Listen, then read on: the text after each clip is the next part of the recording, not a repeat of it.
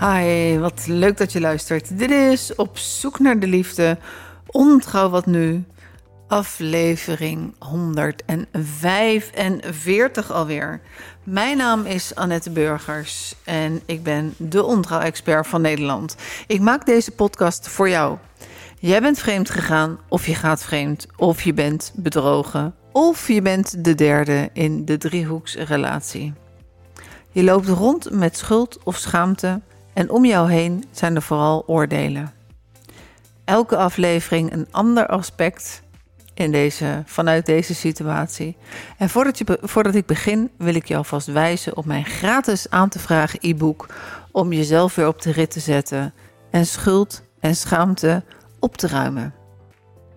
Verder wil ik je nog vertellen dat je je in kunt schrijven voor mijn liefdesbrief, die ongeveer twee wekelijks naar je toe komt met tips en weetjes over ontrouw en over de liefde. Hoe leuk is dat? Handgeschreven en uh, ongeveer eens in de twee weken. Ik wil je ook vertellen dat je live in Den Haag of online begeleid kan worden door mij. En uh, dat gaat over de liefde, over ontrouw, vreemdgaan en hoe je je relatie op de rit kan krijgen. Of je gaat vreemd en het gaat vooral over persoonlijk leiderschap in de liefde. En dan kan je ook individueel een traject volgen. Vandaag. Uh, en misschien hoor je op de achtergrond uh, een aantal feestgangers. Ik weet het niet. De buren hebben een feestje. En ik zit er brak bij, wat je niet hoort en wat je niet ziet, gelukkig. Uh, ben een traject aangegaan in de sportschool. En dat is hier in de buurt super leuk. en ik doe iets wat ik eigenlijk haat. Ik haat uh, sporten als het, het, gaat om kracht. Ik ben uh, van oorsprong een korfbalmeisje. Heb mijn hele leven gekorfbald totdat het moment kwam dat ik in gedachten nog elke bal had. In gedachten elke keer raak schoot. In gedachten er goed bij kon in de verdediging. Maar dat de realiteit weer barstiger was. Toen ben ik gestopt. Op, uh, niet op mijn hoogtepunt, maar dus ver daarna. Ehm ik ben geen fan van de sportschool, ondanks dat ik uh, in het, uh, nou ja, het korte verleden voor corona uh, nog zeer regelmatig in de sportschool te vinden was. En dan lekker aan de cardio en dan zet ik mijn iPad neer. En dan keek ik lekker filmpjes en dan hup, was ik 90 minuten bezig. Maar ik ben meer van het buitenfietsen, ofwel op mijn racefiets of op de mountainbike. Maar ik heb me nu aangemeld bij de sportschool en vooral voor de krachttrainingen. Uh, met drie andere mensen die ik totaal niet ken, delen we één uh, personal trainer. En de, toen hij de eerste keer aan me vroeg van, uh, van nou, hebben er zin in? Toen zei ik nee, I hate it. En toen zei hij, nou, is een mooie uitdaging. We gaan van I hate it naar I love it. En een traject van acht weken. En uh, elke keer als ik geweest ben, dan voel ik daarna wel mijn spieren. En meestal heb ik één personal trainer. Ik, weet niet hoe het komt, maar onze agenda's matchen het meeste. En uh, dan zegt hij ook van, ik doe er stiekem wat gewichtjes bij. En uh, dat is alleen maar heel erg leuk. En je merkt al na vier keer dat het een en ander ook wat makkelijker gaat. Nou, ik ben ontzettend benieuwd hoe dat na acht weken is. Tot nu toe, moet ik heel eerlijk opbiechten, vind ik het nog steeds niet leuk denk ik van tevoren van, goh, zou ik net doen alsof ik me verslapen heb, een middagslaapje, avondslaapje. Uh, maar dan denk ik, nee, kom op, geef mezelf een schop onder mijn reet en dan uh, ga ik daar naartoe. En wat we allemaal weten, als je uh, geen zin hebt om te gaan sporten, maar als je terugkomt, voel je je altijd veel beter en dan ben je super blij dat je gegaan bent. En zo ook gebeurt dat mij. En het leuke is wel dat uh, ik ben wel eens naar yoga gegaan en ook dat vind ik dat ik dat moet doen en dat ga ik hierna zeer zeker doen. Maar dan was ik wel een uur lang op de klok aan het kijken en dan dacht ik, wat gaat dit langzaam deze tijd. En als ik nu op de klok kijk, dan denk ik, jezus, ik heb nog maar één oefening gedaan. En als het uh, puntje bij paaltje komt, dan heb ik uiteindelijk maar vier verschillende, vijf verschillende oefeningen gedaan in één uur. Maar het gaat natuurlijk om de herhaling, om de dertig keer. En uh, dankzij de de personal trainer. Als ik al bij 12 uh, moe ben, dan zegt hij: Kom op, kom op, kom op. En dan pers je er nog twintig keer uit. En in sommige gevallen ook dertig keer. Dus ik moet zeggen dat, uh, uh, nou, ik ben nog steeds niet zo ver van I love it. Maar ik merk wel aan mijn lijf dat het hartstikke nodig is en dat ik daar hartstikke blij mee ben. Aflevering 145. Ehm ja, ondanks dat ik uh, een paar afleveringen terug al zei van... God, dit is een lastig onderwerp als het over kinderen gaat. Daar wil ik trouwens nog even op terugkomen. Want ben je een liefhebbend gezin... en uh, is er toch een van de twee uh, vreemd gegaan... en krijgen de kinderen daar lucht van... maar jullie vechten voor je relatie. Dan heb je natuurlijk ook een mooie positieve boodschap aan je kinderen. Want de thuissituatie is de eerste leerschool van de liefde. Uh, en als je daar samen goed uitkomt, dan geef je ook een mooie les aan de kinderen mee. Dat je ervoor vecht, uh, dat je werkt aan je relatie. En dat uh, vreemdgaan niet het einde van je relatie hoeft te betekenen. Dat was even het stukje terug. Maar vandaag gaan we het hebben over hoe maak je een goed excuus na ontrouw, na vreemdgaan. En eerlijk is eerlijk, een echt goed excuus maken is ook wel in mijn optiek de hogere wiskunde van de communicatie. En dat is echt een uitdaging voor veel mensen, inclusief mezelf. Ik was echt niet goed in wiskunde, ook niet goed in economie. En uh, vroeger kon ik het woord sorry ook heel moeilijk maar over mijn lippen krijgen.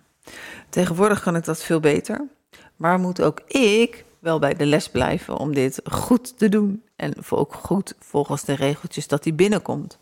Wat ik in mijn praktijk heel vaak hoor, is uh, dat degene die overspel gepleegd heeft ook zegt van ja, ik heb gewoon al uh, honderd keer sorry gezegd.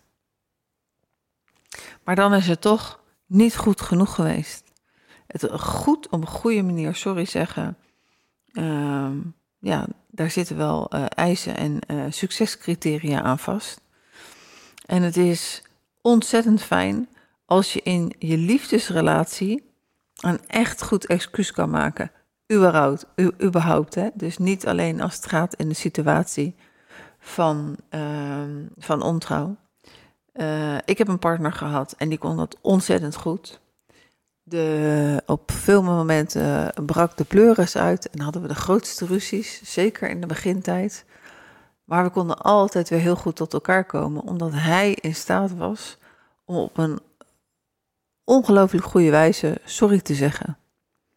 En uh, de woorden sorry en het begrip tonen voor de ander maken een wereld van verschil over hoe een gesprek verloopt. En het is ongelooflijk fijn als je in jouw liefdesrelatie een echt excuus kan maken. Het klaart de lucht op, je kan samen verder komen en daardoor in die gesprekken beter verbinden. En na ontrouw is een goed excuus echt super, super, super belangrijk. Het is essentieel. Want zonder het goede excuus kan je, simpelweg, simpelweg gezegd, helemaal niet samen verder. Maar hoe maak je nou dat excuus? Een vraag die ik ontzettend vaak gehoord heb. En vandaar ook um, deze podcast over dit onderwerp. Als je naar me luistert, hoe luister je hier naar? Als ik het volgende excuus aan je maak. Sorry, ik heb een fout gemaakt. Ik ben ontrouw geweest. Maar jij wilde al maanden niet meer naar, niet meer naar me luisteren. En je wil al maanden geen seks meer met me. Nou, op jouw blote tenen kun je waarschijnlijk al helemaal aanvoelen dat dit geen goed excuus is. Er staat een maar achter de komma, en die kun je waarschijnlijk wel horen. En met dat woord haal je in één klap, gewoon veeg je alles wat voor de komma staat, haal je weg. Erger nog, in dit stukje ga je gelijk de aanval in en klaag je je partner aan en geef je hem of haar de schuld omdat er al helemaal maanden uh, geen goed gesprek heeft plaatsgevonden. En omdat er al maanden geen seks meer is. Dus het is een aanklacht ten aanzien van je partner in plaats van een goed excuus. Kan niet. Voorbeeld 2. Sorry, ik heb uh, die avond uh, helaas te veel gedronken. Ik had geen grip meer op mezelf. En die ene collega die gaf me ontzettend veel aandacht. Ik weet niet waarom. En luister goed naar me. Het heeft ook echt helemaal niks te betekenen. Uh, laten we maar gewoon er niet meer over praten. Sorry dat het gebeurd is, maar het heeft helemaal niks te betekenen. Is het oké zo? Nou, je voelt natuurlijk ook al aan je, aan je blote tenen aan uh, dat ook dit geen goed excuus is. Een oprechte excuusbrief of een excuusverhaal. En het heeft toch zeker wel de voorkeur om het ook op papier te zetten, omdat um, het voor je partner na te lezen is. Jij kan er goed over nadenken. Lees hem voor, kijk je partner aan en toon de oprechte emotie erbij. Maar jou, eh, op, dus vandaar een, een excuusbrief na ontrouw zou kunnen of moeten beginnen met het erkennen van de pijn en het verdriet dat je je partner hebt aangedaan. Het is ook handig om uit te leggen en om te vertellen hoeveel spijt je hebt van je daden. En let op, hoe ontzettend jij je, je best gaat doen om de verantwoordelijkheid te nemen voor wat je gedaan hebt. En daar ontbreekt het vaak aan, het stukje verantwoordelijkheid. Het is belangrijk om de verantwoordelijkheid te nemen en de acties om daar zelf het voortouw in te nemen en niet te proberen de schuld bij je partner of bij een situatie, of bij de omgeving of bij de drank daarop af te schuiven. In plaats van je partner de schuld te geven van je ontrouw of dat de relatie niet goed is, kun je benadrukken dat je realiseert dat je de verantwoordelijkheid hebt om de problemen en de uitdagingen aan te pakken, ongeacht wat er in je relatie gebeurt. En je kunt ook aangeven dat je begrijpt dat je partner het misschien moeilijk vindt om je te vergeven. En dat in zo'n eerste fase vergeven ook echt veel te veel gevraagd is. Maar je kunt wel aangeven dat jij bereid bent om te doen wat nodig is om het vertrouwen en de veiligheid in de relatie te herstellen. En dat betekent dat dat ook wel enige tijd kan duren. Uh, dus het is bijvoorbeeld, um, wat ook wel eens in de praktijk voorkomt, van, en het is logisch, het tempo van degene die uh, overspelig is geweest, is hoger, want die heeft al zoveel meegemaakt. Uh, maar voor je partner, die kan soms wel, ja, ik weet niet hoe lang jouw affaire heeft geduurd, maar als je affaire twee jaar heeft geduurd, dan loopt je partner echt twee jaar achter. Wil niet zeggen dat je twee jaar het boetekleed moet aandoen, helemaal niet, uh, maar wel enige tijd. dus uh, het is goed om aan te geven dat je bereid bent om te doen wat nodig is om het vertrouwen en de veiligheid in de relatie te herstellen. Ook is het belangrijk om empathie te tonen en te begrijpen en te willen begrijpen, als je het dan niet begrijpt, maar te willen begrijpen en die moeite te doen, zichtbaar en hoorbaar, hoe je partner zich voelt. En in plaats van je te concentreren op je eigen excuses, kun je in ieder geval ook benadrukken dat je begrijpt dat je partner pijn heeft en dat je bereid bent om te doen wat nodig is om die relatie te herstellen. En je kunt aangeven dat je best zult doen om te proberen om, dat om alles te begrijpen. En om in gesprek te gaan samen, om alles te doen wat nodig is voor de relatie, om de relatie te laten werken. En dat je open staat voor communicatie, gesprekken, te pas en te onpas. En als het nodig is, om compromissen te sluiten. Een goede excuusbrief na ontrouw moet niet alleen oprecht zijn, maar moet ook acties bevatten. Die jij kunt ondernemen, of die jullie samen kunnen ondernemen om de relatie te verbeteren en het vertrouwen te herstellen. Je kunt bijvoorbeeld voorstellen om samen te gaan werken aan counseling. Daar kan jij als overspelige het voortouw in nemen. Je kunt je partner vaker laten weten hoeveel hij of zij voor je betekent. Het is belangrijk om duidelijk te maken dat je bereid bent om hard te werken aan de relatie om te herstellen wat er op dat moment kapot is. Om te kijken naar het verlies samen wat je, wat je leidt. En het is ook heel erg belangrijk om te laten weten dat je absoluut niet van plan bent om diezelfde fouten opnieuw te maken. Kortom, in een oprechte excuusbrief na ontrouw moet je de verantwoordelijkheid nemen voor je eigen daden en niet proberen de schuld bij iemand anders te leggen. Niet dat je iemand tegen bent gekomen op een feestje, of dat je secretaresse achter jou aanzat, of dat je te veel drank op had. Nee, niet en niemand heeft de schuld. Jij hebt de verantwoordelijkheid te pakken. En als het dan goed is, dan zitten de volgende elementen in je brief: eerlijkheid. Een, een, een goed excuus, dat moet oprecht zijn en gebaseerd op de waarheid. Wat ik vaak zie gebeuren, wat ik ook al regelmatig in de podcast verteld heb, is dat uh, als je het dan toch vertelt, of als uh, je partner erachter gekomen is, is dat de waarheid in stukjes opgebouwd wordt. Maar elke keer als je nadat het uitgekomen is, niet de volledige waarheid vertelt, krijg je partner van: oké, elke keer komt er wat bij.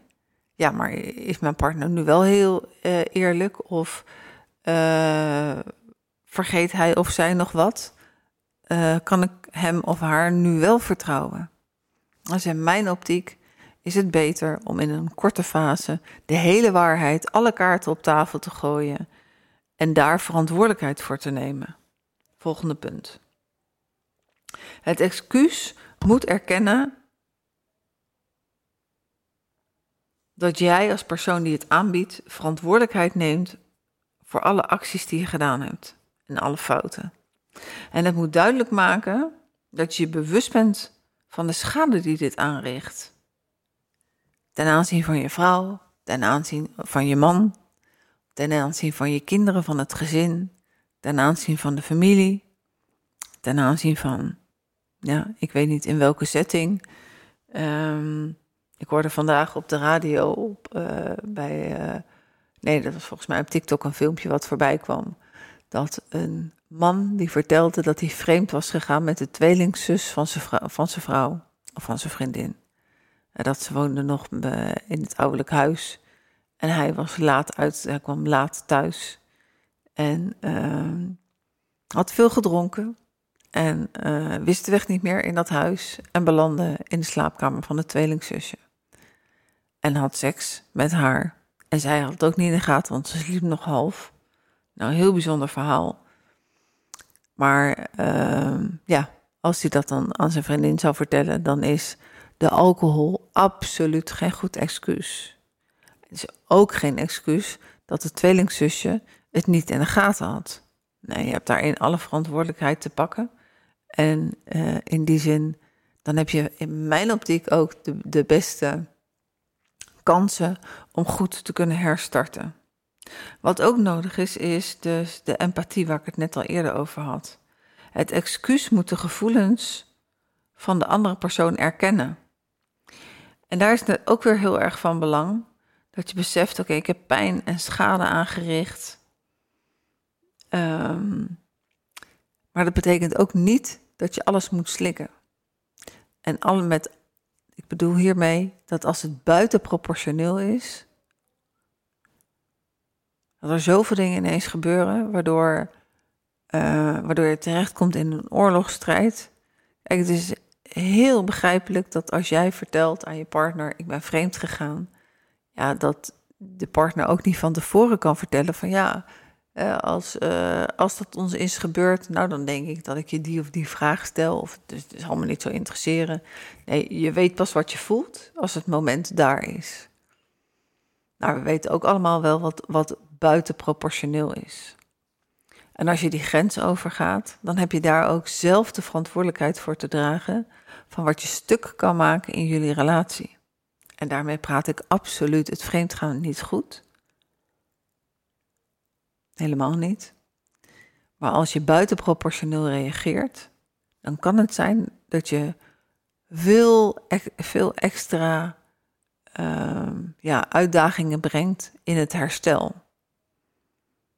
Want uh, eigenlijk is het van belang hè, dat je wederom rekening houdt met de balans. Voor een goede relatie is, uh, is, is alles in goede balans nodig. Het geven, het nemen het het, uh, en het ontvangen. dus als je vanuit woede, als het helemaal niet meer in balans is met het vreemdgaan, dan doe je daar ook niet handig aan.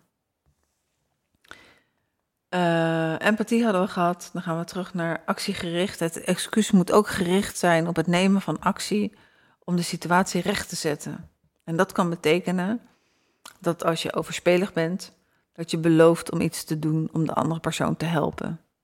Of het gedrag te veranderen om de situatie richting de toekomst en in de toekomst te verbeteren. En wat ook van belang is, is de timing. Uh, als je gelijk, ik, ik, geef maar een voorbeeld, als je in de eerste week nadat je het verteld hebt, al heb je het nog zo goed voorbereid, een heel diep excuus maakt, dan heb je een hele grote kans dat het toch niet aankomt. En dus um, kies het juiste moment in overleg met je partner. En dat kan best wel.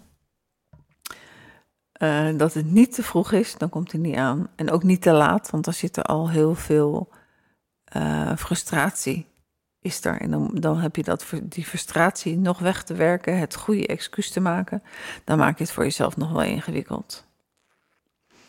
Als je deze voorwaarden volgt, dan en je biedt een oprecht goed excuus aan met verantwoordelijkheid, oprechtheid, empathie, actiegericht op het juiste moment, dan maak je een goede kans dat die ontvangen wordt. Nou, ik heb toen straks twee voorbeelden voorgelezen um, en gevraagd: hoe voelt dit? Ik ga nu de derde proberen. Lieve schat, ik wil je mijn excuses aanbieden voor mijn ontrouw. Ik realiseer me nu hoeveel pijn en hoeveel verdriet ik je heb aangedaan. Ik neem de volledige verantwoordelijkheid voor mijn acties op me. Ik heb dit op de allerslechtste manier aangepakt. Ik begrijp dat mijn gedrag jouw vertrouwen in mij geschonden heeft. En dat het herstellen van het vertrouwen tijd zal kosten.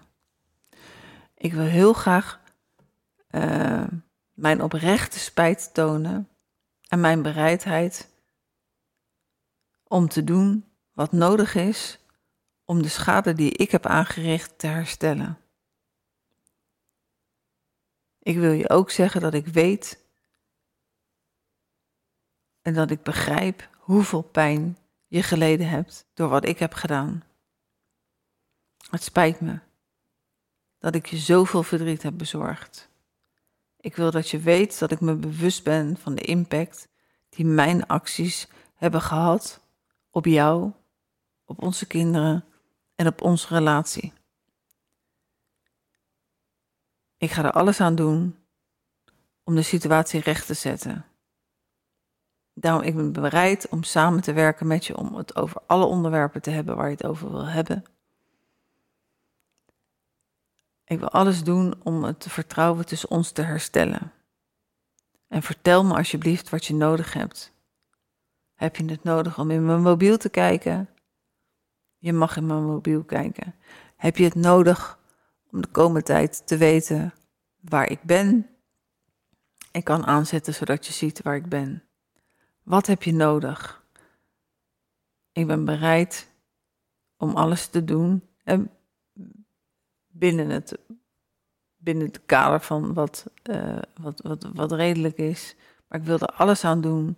Ik wil met je praten over hoe we onze relatie kunnen verbeteren. En hoe ik ervoor ga zorgen dat dit niet meer gebeurt. Nogmaals, ik wil mijn oprechte excuses aanbieden voor mijn ontrouw. Ik hoop dat we samen kunnen werken aan het herstel van onze relatie en dat dit ons uiteindelijk sterker en gelukkiger hier uitbrengt uit deze moeilijke tijd. Wil je mij alsjeblieft die kans geven? Ik hou van je. Van diepst van mijn hart, Annette. Natuurlijk, dit is een beetje gekunsteld, maar de elementen die ertoe doen zitten in deze brief. Heb jij vragen? Neem dan contact met me op info.youtubecoaching.nl Deze podcast is ook als uh, blog geschreven. Dus wil je hem terug beluisteren, dan kan dat op mijn website www.youtubecoaching, coaching.nl slash blogs. En um, heb je een vraag? Ik werk graag met kennismakingsgesprekken. Stuur me een mail, vraag een kennismakingsgesprek aan. En dan kan ik zien wat jullie zouden willen en hoe jullie daarbij zou kunnen helpen en of er een klik is.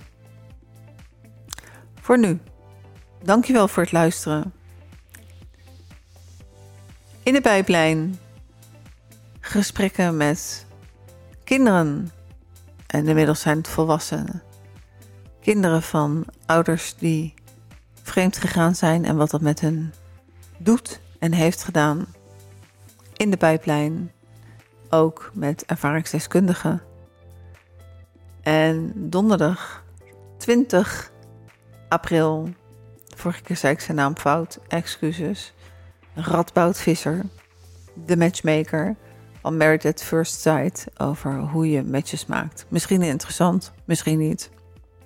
Live op radio, Vlam Magazine. En voor nu dankjewel voor het luisteren. Dit was aflevering 145. En uh, deze aflevering is natuurlijk mede mogelijk gemaakt door YouTube Coaching. En uh, ik hoop dat je hier wat aan had. Heb je hier wat aan? Geef deze podcast een dikke like. Dan is die zichtbaarder voor iedereen. Stuur hem door naar vrienden, vriendinnen die ook in deze situatie zitten. En heel veel, heel veel succes met het schrijven van een heel mooi excuus.